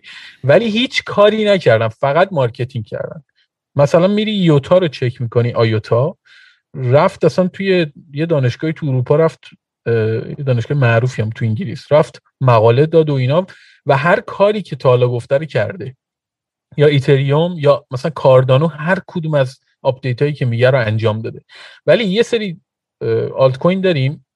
ده برابر اینو marketing کردن و هیچ کاری تا حالا نکردن. مثلا آره، معروفه بود که یه scam بود. اون زن ساخت وان کوین بود یا چی بود؟ یه دونه بود که اون اصلا باور یه documentary هم ساختن در موردش دیگه یه حالا گفتی چجوری میشه اینا رو پیدا کرد؟ تو یک سایت داریم کوین مارکت کپ خب؟ میری می‌زنی نوشته مثلا پایین ترین price مال مال چه توکین بعد میاد مثلا. مثلا اونی که از همه خوب بیشتر خورده تو سرش کدومه اونو برات میاره. اوکی؟ و خب میری نگاه می‌کنیم اینا که supply پایینی دارن به محضی که تو bull market اولین order توپولی که براشون بیاد یهویی می‌بینی تو مثلا یه 200 درصد گرفتی رفتی بود جریان مالیش یه بر جریانی که خودش داره دنبال می‌کنه برای اون کسی که بیت کوین رو دوست داره بخواد اون واقعا عاشقشه به خاطر مثل اونیه که واقعا موسیقی رو به خاطر موسیقی بودنش دوست داره. ولی اونی که میاد یک شبه توی یه hype یا توی یک دونه candle سبز خوشحال بشه تو گرین دیل دوزت کرده بودم دیگه. چنل تلگرام. و اون اتفاق می‌خواد واسهش بیفته اون چجوری بگم؟ خب اون دنبال پوله. خب هر کسی میاد سهم خودش می‌بره. و اصولا 80 درصد اینه که برای یه پول اومدن تو این مارکت بازندن و اونایی که اعتقاد دارن. مثلا من تو این ریزش رفتم یه کوینی خریدم که همه میگن میریزا میگم من دوستش دارم می‌خوام بخرم. یه پروژه هست به نام آرویو که به شما cloud میده مثل آی کلاود الان آی کلاود ماهیانه پول میدی. شما اینجا یه بار پول میدی برای همیشه. بعد انقدر بلاک چینش خوشگله و خوبه. وقتی road map ش رو می‌خونی مغز اینا چیز میشه اذیتت می‌کنه. وای اینا کیان دیگه می‌دونی؟ بعد تو کنه قیمتش ده 15 دلار. واقعا دونه 10000 دلار هم کم کمه واسش مثلا تو 4 5 سال دیگه. چون ارزشمنده. شما با خرید این و stake کردنش می‌تونی اون block رو ایجاد بکنی برای اون storage. می‌دونی؟ بعد وقتی می‌بینی اینا چه جوری به هم مرتبط میشن عاشق میشی. یعنی من الان عاشق این نموداران و همش اگر من دارم یاد می‌گیرم واسه اینکه بتونم از هر پروژه یه مقدار داشته باشم. می‌دونی؟ و خب خود بیت کوین هر چقدر جذاب بوده به کنار من برای همین بیت کوین maxi نیستم. من عاشق همین crypto کل crypto. اصلا رفتم بیت کوین تو توییترم برداشتم که فکر نکنم من maxi ام. نوشتم cryptocurrency می‌دونی؟ اون چیزی که پشتش. okay بیت کوین خوب بوده okay نفت خیلی خوبه ولی تو نفت نمی‌تونی بریزی تو ماشینت. بعد مشتقاتشو بریزی. واقعیتش اینه. حالا در مورد NFT ها هم اگر چیزی داری بگو که بعدش من بگم. نه بگو. من من آره. نه بگو بگو در مورد خودت نظر چیه در مورد NFT و hype میگم من فقط اینو اضافه کنم که میگم applicability NFT برای من و یعنی این smart contract هایی که بشه اگر ذره پیشرفته تر بشه از طریق این داستان که حتی من در آینده مثلا می‌خوام music ام بفروشم روی NFT و حتی legal right یا publishing یا royalties رو بتونم تقسیم کنم بدون اون درگیری. یعنی دیگه یه وکیل اصلا داشتن و خود اینا توی smart contract بتونه حل بشه. خیلی خیلی حال میده. به نظر یه پیشرفت خیلی گنده. و یکی از هدفها میگم یعنی کارهایی که می‌خوام با NFT بکنم برای من میگم برای بعضی میگم این art و اینا هستش قضیه curating و artwork دنیای دقیقه که من میگم یه سری داستان و اتفاقای خودشو داره بالاخره. یه سری insider job هست کلی توی این توی این قضیه ها مثل بقیه چیزا. ولی من overall خیلی optimistic م در مقابل در, در, در, در مورد NFT یعنی بدبین نیستم. خیلی تا خوشبینم و به سمتی که می‌تونم بره ولی الان فقط میگم چون تمرکزش فقط آدم تو art می‌بینه ولی خیلی گسترده تر از art خواهد بود به نظر من در آینده. قطعا همینطوره. من فقط یه اشکال برای NFT ها دارم و همه جوره positive یعنی همه جوره قبول. ببین non-fungible tokens که الان داری ازشون استفاده می‌کنی اینجوری است که من اگر به تو به یک دلار بدهکار باشم می‌تونم یک دلار به محمد بگم بهت بده می‌دونی؟ یک دلار من با یک دلار محمد یکیه. ولی من اگر تابلو مثلا نمی‌دونم مونالیزا دست من باشه تو بخوای من نمی‌تونم به یکی بگم یه تابلو مونالیزا بهت بده. اون یه دونه است و فقط دست منه. داستان NFT هم اینجوری هستش که برای همین میگن غیر مثلثی یا نام فانجبل یا بدون برابر. تو همون چیزی که مال خودته مال خودته. اگر چندین سال پیش که پیکاسو داشت نقاشی می‌کشید نمی‌دونم یکی می‌رفت ازش می‌خرید پیکاسو تو محل زنده بود و همه میدیدنش و اون نقاشیش ارزشی نداشت. اون نفری که می‌دونست که این داره چی می‌کشه ازش که می‌خرید یه روزی مطمئنا یکی از پولدارترین آدمای رو کره زمین بود و اینکه اصلا از بحث مالیش بگذریم یک اثر هنری که فقط برای اون نفر تولید شده رو داشت. و خب حالا NFT ها کاری که کردن این بوده که شما می‌تونی روی یه عکس یه رمزنگاری مثلا یه اسمی توی یه عکس بنویسی یه متنی بنویسی که هیچکی ندونتش و فقط بعد از اینکه دیکود میشه بتونه اون رمز رو ببینه اون حرف رو ببینه. مثلا می‌تونم برای تو موقعی که از من NFT من از تو NFT کارت رو می‌خرم تو می‌تونی یه متنی به نام من توی اون رمزنگاری بکنی که بعد من دیکود کردم دوستام دیدن بگن او شت این اورجینالشه. می‌دونی؟ این شد که ارزشمند شد. و خب یه جریانی هست که از یک از CryptoKitties شروع شد که یه دونه گربه رو فروختن به 50 اتریوم فکر کنم آره.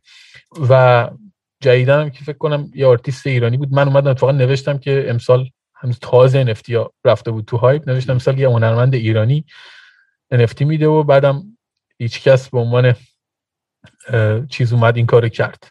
و خب الان خودت هم فکر می‌کنم داری کار می‌کنی. NFT ها یه مشکل فقط دارن. یه مشکل دارن. اونم این که من همزمان می‌تونم از تو یه عکس بگیرم با گوشیم و یه نفر دیگه بگیره. جفتمون توی دو تا سایت مختلف بفروشیم. از اصلا از یه زاویه. اینش بده. و هنوز هیچ رگولیشنی نیست واسش و توی چند تا سایت مختلف میشه فروخت. و فکر می‌کنم شاید در آینده نچندان دور این مشکلش هم حل بشه. ولی خب هیچ کس نمی‌تونه بیاد بگه که کار اشتباهی داری می‌کنی و کاملا کار درستی هستش. NFT ساختن. یعنی به نظر آرتیستا توی دور بعد مجبور میشن فقط از طریق NFT بفروشن. الان یه عالم بچه های گیمر هستن که وقتی که کاستومایز می‌کنن شخصیتشون کرکترشون رو بعد اونو میفروشن. مثلا مثل token GHST به نام Ghost کار می‌کنه یا همه اینا می‌تونن Aavegotchi اسمش البته.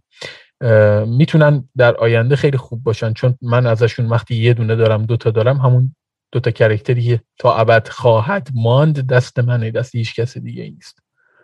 و می‌دونی یه چیز دیگه هم که هستش مثلا من خودم حالا NFT الان این پلتفرم رو introduce کرده. من من بیشتر concept پشتش یعنی حالا می‌تونه یه جوری دیگه ای باشه. می‌تونه از طریق یه توکن یا دیفا یا هر یه جوری باشه که من من می‌خوام بتونم مثلا میگم آقا من یه, یه دونه توکن مثلا این می‌خوام مهمون پادکست مسیراسی باشی این ده هزار دلاره. این می‌خوام یه دونه در سال از اینا بدم بیرون. می‌دونی؟ و اون یه جوری باشه که اگه یکی خرید می‌تونه به عنوان این نه تنها داری به من حال میدی حال که یعنی آره دیرام پول در میارم تو هم خودت هم داری حال می‌گیری. این پادکست کلی دانلود داره و کلی بیننده و شنونده و فلان. تو هم برای خودت می‌تونی تبلیغ یعنی یه یه بده بستونی دیگه. همیشه این کارو نمی‌کنم. میگم یه چیز limited یه چون دوستان پادکستمون honesty و اون اون جریان خودشو داشته باشه و هیچ وقت لوس نشه این قضیه. برای هر از گاه یه سری مثلا option های اینجوری حالا چه در مورد پادکست چه در مورد موزیک آ ویدیوم فکر کنم باتریم تموم شد. بزن یکی رو روشن کنم. اوکی. و و جالبیش می‌دونی من فقط دنبال یه پلتفرم که بتونم که مثلا اینو که وقتی که بفروشم این این مهمونو اون طرف هم می‌تونه نگه داره اینو هم به عنوان سرمایه گذاری می‌تونه بعد یکی دیگه بفروشه یا می‌تونه خودش استفاده بکنه. ولی میگم هنوز این کانتکستی که این چه جوری معلوم بشه که این اصل است و استفاده شده و غیره اش این این چیزاش یه ذره فکر می‌کنم باید هنوز حل بشه. که این دیگه نتونه مثلا یک ده نفر نتونن بیان از این استفاده کنن. آقا ما اینو داریم مثلا. من هنوز این detail های technical ایناشو دقیقا هنوز مطالعه نکردم که متوجه شم که چجوری می‌تونم یه جوری باشه که مثلا این سوخته دیگه. این این contract دیگه سوخته و تموم شده. یا فکر می‌کنم بتونی یه time limit واسش بذاری و حتی می‌تونی مورد استقبالی خب واقعیتش اینه که اصلا اومده که نره. خب مگر اینکه تو بخوای اون, اون اثر رو بی ارزش کنی. اوکی. مثلا بیا یه توکن دیگه بدی بگی آقا من اون توکن قبلی که داده بودم از اعتبار ساقط. اوکی. ولی خب تو واقعا نمی‌تونی بازم این کارو بکنی. جک دورسی اولین توییت توییترش رو فروخ به یک دزد ایرانی. فروخ به اون. یک آقایی بود که یه پانزی درست کرده بود یه توکنی که بفروشه فقط. اون خریدش حالا خب این می‌خواست بفروشه و به یه رقم خیلی بالای NFT رو فروخت و بعد رفت توییت رو پاک کرد. و همه گفتن شت مثلا یا بین رفت. در جایی که وقتی پاک کرد ارزش اون بیشتر شد. می‌دونی؟ و حالا به ادامه ماجرا کار ندارم. واقعیتش اینه که اون بین نمیره. یعنی تو وقتی تابلو فلان کسک رو به من بفروشی یا به من بدی من همیشه می‌تونم نگهش دارم. تو اگه به فردا بگی اون تابلو ارزشی نداره واقعا نمی‌تونی اینو بگی چون تابلو ارزشمنده.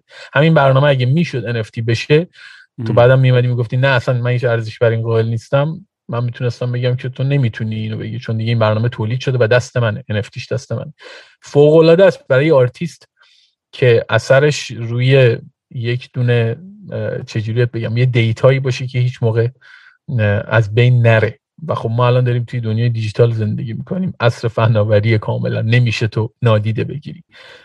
و یه رابطه آیندهش چی بگو؟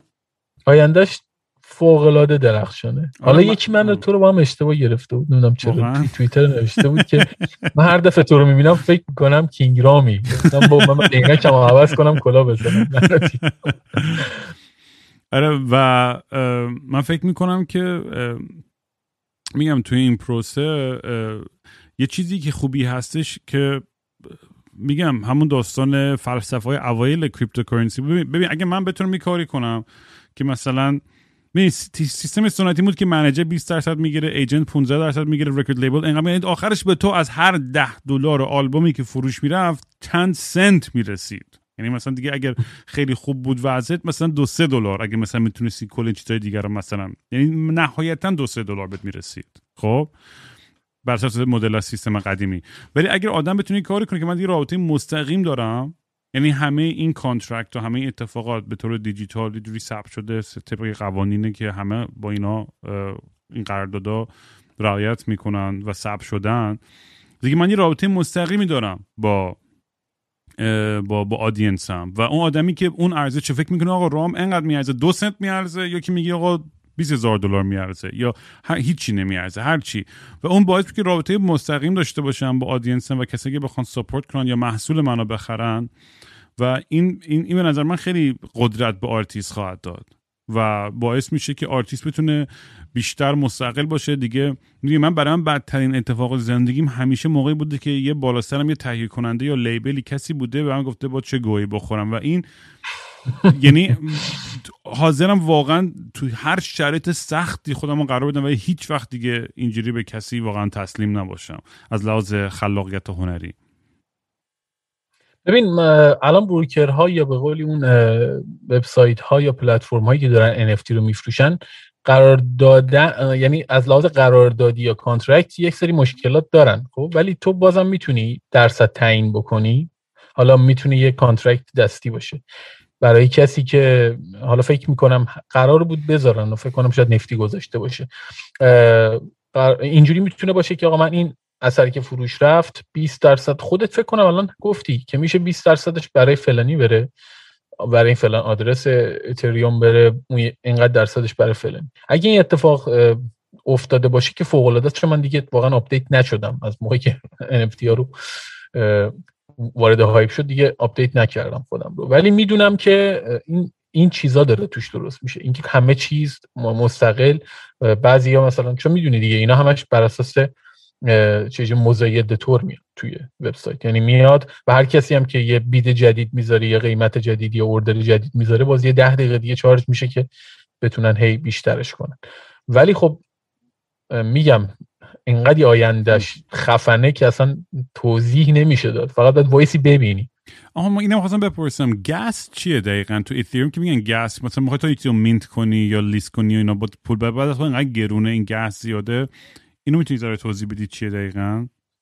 ببین همون بحث mining ه که اون پاداشی که اون miner می‌خواد بگیره می‌دونی با یه سری کارت گرافیکی یا GP به قولی داره mine میشه Ethereum و خب یه سری البته خب یه سری چیزای دیگه هم دارن با همون ماین میشن. شما می‌تونی یه عالمه آلت کوین بزنی و نگاه بکنی که چه جوری ماینینگش به چه الان بیشترین پاداش رو مثلا ماینینگ ایتریوم داره که شما می‌تونی با یه ریگی که داری درست می‌کنی چند تا کارت گرافیک وصل بکنی و ماینینگ انجام بدی که خیلی پرسرصدا و پرحرارته و اون کسی که داره این کار انجام میده توی یک ساعتی از شبانه روز این نرخ اون حالا توی بیت کوین hash rate یا توی Ethereum gas fee بالا میره. یعنی چی؟ من پاداش این استخراج رو بیشتر می‌گیرم. اوکی؟ اونم به خاطر س... به خاطر اینکه شبکه شلوغ میشه و block تولید کردن به قولی سختتر میشه. اونجاست که میره بالا. حالا یه سری کانال تلگرامی یه سری وبسایت هستن که به تو پایین ترین نرخ gas fee رو بهت هشدار میدن الان مثلا توی ساعت می‌دونم مثلا 4 و 5 بعد از ظهر فکر می‌کنم به وقت ما گسفی اتریوم پایینه. تو می‌تونی سری بری کاراتو انجام بدی. وقتی که قیمت اتریوم میریزه مثلا الان فکر می‌کنم گسفی اومده باشه 4 5 دلار بشه. می‌دونی چی میگم؟ این بر اساس اون ساعت مصرف انرژی و شلوغ بودن شبکه تعیین میشه. این گسفی رو می‌تونی از اون متوجه بشی. بعد ببین قبل از اینکه تمام کنیم بحثا جامون چون می‌خوام یه جوری مغز مردم اوورلود نکنه. امروز می‌خوام بگم الان یکی از بورینگ ترین برنامه‌ای که گذاشتی کینگ رام با همین فکر می‌کنی دود انقدر به این بحث علاقه دارن آدما چیز خواهند کرد یعنی که سوال خواهند که دهنت صافه حالا فردا ببین. ببین دو تا چیزی می‌خواستم یکی اینکه در مورد تکس و اینا می‌خواستم این داستان تکس اومدن و میگم فینسن و همه این داستانا که که دارن وارد این بازی میشن و دولت ها دارن رگولیت می‌کنن. قدیم ما خب دیگه الان به قول تو اول بحثم گفت دیگه دیگه حتی می‌تونن رو بلاک امضای اسم تو هم بذارن یعنی می‌تونن دنبال کنن پول. یعنی ب ب هنوز توی دنیای کریپتو جای خواهد بود برای این انانومس و پرایوت بودن و کش کردن دیگه تقریبا غیر ممکن میشه آدم بتونه به پول تبدیل کنه انانومستی بدون گزارش. دور زدن این داستان به قول معروف تقریبا داره سختتر و سختتر میشه هر روز. من مثلا من جایی می‌شدم که شاید بتونی بیای توی شهر مثلا کش بگیری. ولی خب فی خیلی بالاتری می‌گیرن. مثلا اگه زیر ده هزار دلار باشه مثلا خب نمی‌خواد مثلا اسمتو فلان بگی و یا هر چی. ولی خیلی پیچیده است. یعنی این داستان اونجوری که قرار شروع بشه و داره چیزی اتفاقی که میفته یه ذره نگران کننده است. ولی شاید هم پروسه که باید بره توش که بتونه همه گیر باشه. ببین اون فلسفه که پشتش بوده بله این بوده که من به شما بیت کوین بدم و از شما بیت کوین بگیرم یا من به شما کریپتو بدم و از شما کریپتو بگیرم. و چون الان currency نیست. ببین الان من مثلا یه با یه صرافی منم Binance کار می‌کنم برای من یه دونه مثلا کارت فرستاده من ثبت کردم. با همین میری با همون token BNB که خودش داره یا خود بیت کوین رو خرج می‌کنی. اوکی؟ یعنی با خود. یعنی بیت کوین می‌تونی بری قشنگ مثلا یه قهوه بخری؟ آره. آره میری قهوه می‌خری عملا. این کارو کرده. یه سری صرافی این کارو کردن. حالا BNB چیز Binance اولین صرافی بود که عملا این کارو کرد. و خب الان Crypto.com هم این کار انجام میده برای شما اونجا. و فکر می‌کنم Binance برای کانادا هم کار بکنه ولی نمی‌دونم کارتش کار می‌کنه یا نه. نوشته که کجا کار می‌کنه. ببین بحث person to person باشه P to P باشه اوکی یعنی من میام پیش تو بیت کوین رو بهت میدم و دستت cash می‌گیرم خب. مشکل اینجاست که تو می‌خوای تبدیلش کنی به فیات. اون لحظه است که اونا ازت می‌خوان حالا کی هستی که می‌خوای این کارو بکنی؟ اونم به خاطر فقط همین FATF یعنی قوانینی که گذاشته میگه آقا الان یه سری کوین می‌تونم بهت معرفی بکنم مثل زیکش و مانرو و دش و اینا پرایویسی کوینن. اصلا به هیچ وجه طرف نمی‌تونه پیگیری بشه که تو کجا هستی. من خودم عاشق مونرو هم با اینکه دست خلافکار از پاولو اسکوبار ولی دوستش دارم چون که هم ماینینگ ارزونی داره هم سرعت خوبی داره حدودا و خیلی امنه. یعنی یه والتی داره منم کیک والت. خیلی امنه. یعنی موقعی که می‌خوای بالا بیاریش برای یکی بفرستید مثلا یه چیز اولش ده, ده دقیقه رو میشه بیاد بالا فقط. مثل زغال با زغال کار می‌کنه. ولی خیلی امنه. ما می‌تونیم یه سری آلت کوین داشته باشیم یا حتی خود بیت کوینی داشته باشیم که کسی ندونه مال کیه خب؟ ولی موضوع اینجاست که شما بتونی اون رو از دست خریدار بکنی از شخص خریدار بکنی خریداری بکنی. ولی اگر بخوای تبدیل به کش بکنی یا اون کش رو تبدیل بکنی عملا وبسایت ها الان همشون تقریبا هر جای دنیا میریم. میگه خب الان تو ایران بچه ها می‌خوام بگیرن از این صرافی درپیت ایرانی. طرف عکس میزه می‌تونه زنگ زده بود به رفیقم. مثلا 5 دقیقه صحبت کرده بود. چطوری بابا؟ چطوره؟ مامان چطوره؟ مثلا حالا یا حالی بهت میدم اینقدر تتر بهت بدم. نه اینجوری شده. همه جا دارن رگوله می‌کنن. دلیلش هم اینه که آره من یه مقدار خیلی خیلی کم فرستادم. بعد 100 دلار فکر کنم ایران. و طرف مثلا جا جا می‌کرد. مثلا کل از از اطلاعات به زنگ زده بودن. نه به خاطر منو نه به خاطر منو اینا. اصلا به من یعنی کنم به خاطر صرافی و چه این پول مثلا اومد و رفته چه نمی‌دونم. خیلی برام عجیب غریب بود که حتی سر مقدار پول یعنی شاید هم اطلاعات نبودم اشتباه می‌کنم. همین تو داری میگی صرافی نه نه. ببین صرافی احراز هویت می‌کنه. یه KYC داری. الان مثلا ما همین فایننس هم که مثلا انجام دادم یه KYC حالا خیلی از صرافی ها KYC نمی‌خوان و اجازه میدن مثلا تا روزی دو تا بیت کوین withdraw کنی. اوکی؟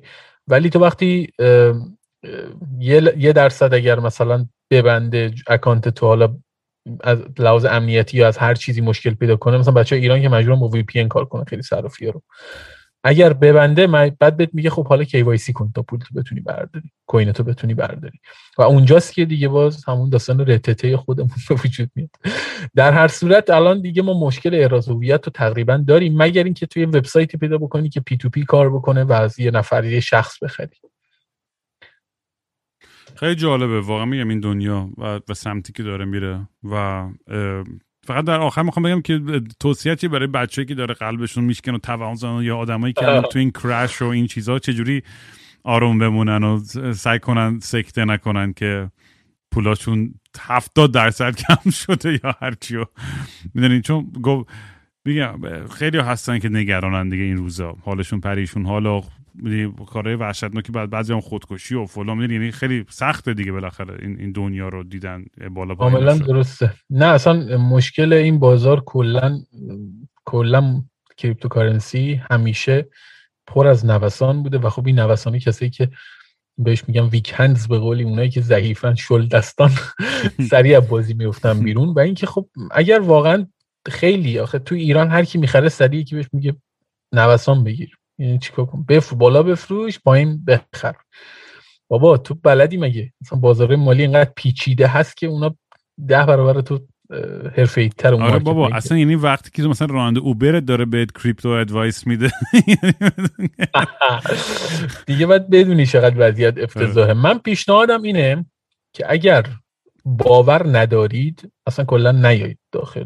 چون من, برای من اینجوری که اگه من موقعی بیت کوین رو شناختم که دونه 800 دلار بود و و خود من من من 200 دلار خرید من گفتم اون موقع من 500 تا بیت کوین داشتم دیگه. من من یه میلیون دلار مثلا اون موقع بود نمی‌دونم چقدر بود شده بود. 100 هزار دلار سود کردم. خیلی تو کونم عروسی بود و بقیه‌اش هم که خب بگاه دادم تو قمار و مارکت و بعد گشتم تو والت های مختلف گم کردم. یعنی الان مثلا من 500 تا بیت کوین داشتم. اصل خودت پول بدت میاد. آره من واقعا یعنی مشکل دارم واقعا با پول. نه من فقط پیشنهادم اینه که اگر به باور دارید حالا برای اون کسایی که و اومدین بخرید اولا که پروژه های خوب رو بخرید. محمد گفت Dogecoin خوبه چیز جوابی نیست. واقعا پیگیر این باشید که پشت اینا همشون توی وبسایتشون یه white paper یه roadmap دارن که ما می‌خوایم چیکار کنیم. و جدای همه یه supply دارن. که مشخص میشه که چه مقدار حجم market رو دارن گرفتن مال خودشونه. خیلی راحت می‌تونید تغییر بکنن. انقدر وبسایت ایرانی هست. مثلا می‌دونید چی؟ بعضی وقتا انقدر hype هست دور ولی سری coin و white paper ش هم شاید خیلی جذاب باشه و جالب باشه و فلسفه‌شون ولی مثلا در مورد کاردانوم مثلا من رفیق دارم که سوپر بولیش و فلان و میگه این خفنتین رو اصلا دنیا رو عوض خواهد کرد. اونی که میگه بزرگترین سکم تاریخ کریپتو کاردانا. یعنی اینقدر یعنی مثلا می‌دونی جفتشون هم خیلی واردن تو این دنیا. یعنی اینجوری نیستش که وارد نباشن. ولی برام جالبه دیگه. می‌دونی یعنی این این این, این تفاوت ها در این حد اکستریم بتونه باشه.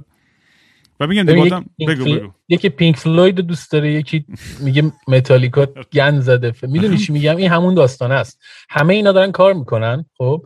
مثلا Cardano واقعا من من staking Cardano رو الان یک سال دارم انجام از 7 سنت دارم Cardano خب؟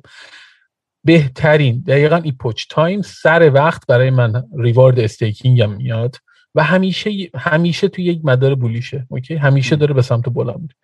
ولی تو مثلا یه توکنی اومده به نام کیک خب؟ اینو استیک می‌کنید یک ماه بعد 80 درصد سود میده. و یهویی خود توکنه مثلا 90 درصد اسلام می‌کنه. خب می‌دونی من من اینو نیستم. یعنی مثلا تو 80 درصد می‌گیری ولی 2000 نمیارزه. مثلا میگم. و این نوسانا رو وقتی میری پروژه رو چک می‌کنی من کاراییشو میگم مثلا همه دارن راجع به ترون بد میگن. تی آر سی TRC تو آره. Tron رو می‌دونم می‌شناسی یا نه شبکهشو. ولی واقعا داره کار می‌کنه. الان من بخوام برای تو الان داشتی از gas fee می‌گفتی؟ Tron الان در لحظه بر من Tether TRC 20 بزن که USD دلاره.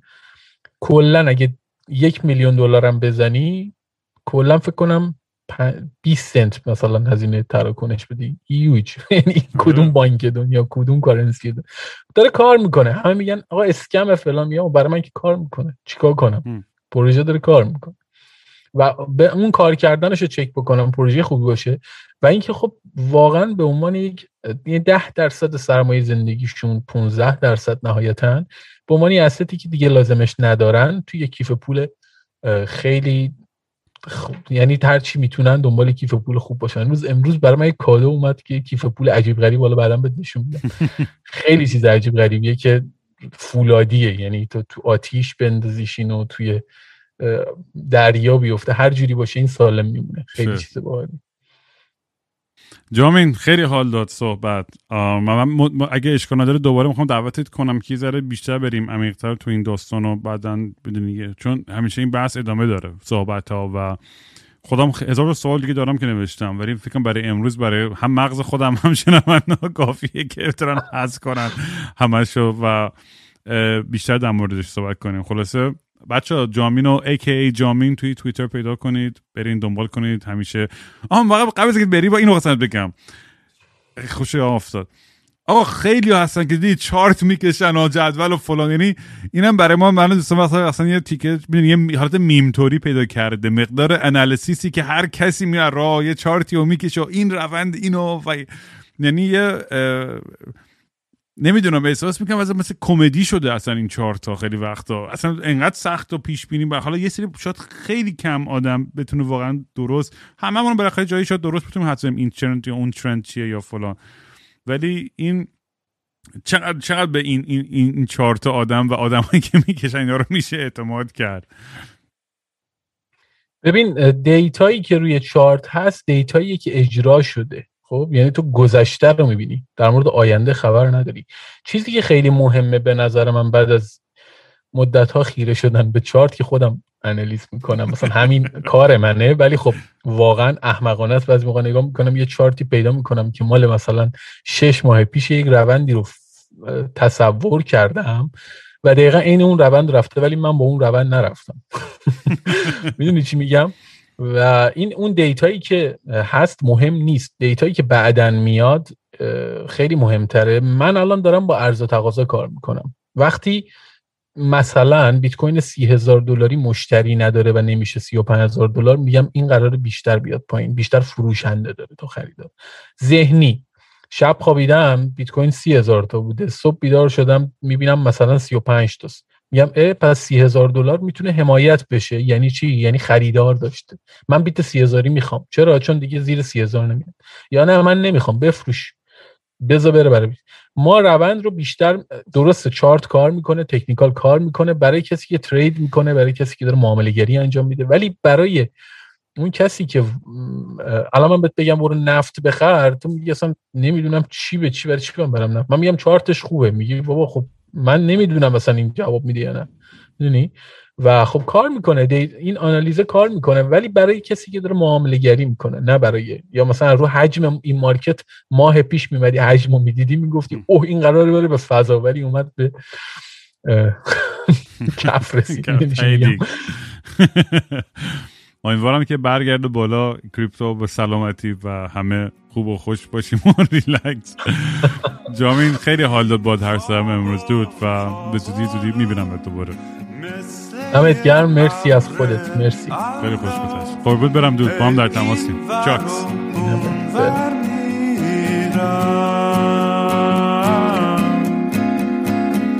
بی حوصله می نخشه با صورت نشسته. هی خودم و دل داری میدم. مثل یه شنبه شدم تعطیل و خاکستری. مثل یه شنبه شدم.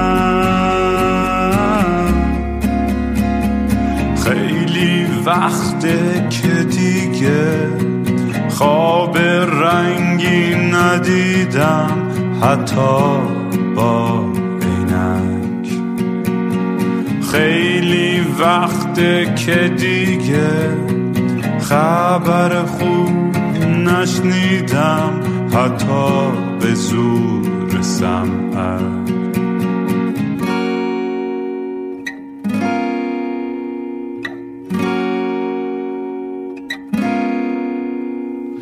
من به فکر گم شدن دکتر به فکر درمون میگه روزی سه دفعه باید برم دوش بگیرم. بی خواب و خواب می‌زنم به دریا بی خواب و خواب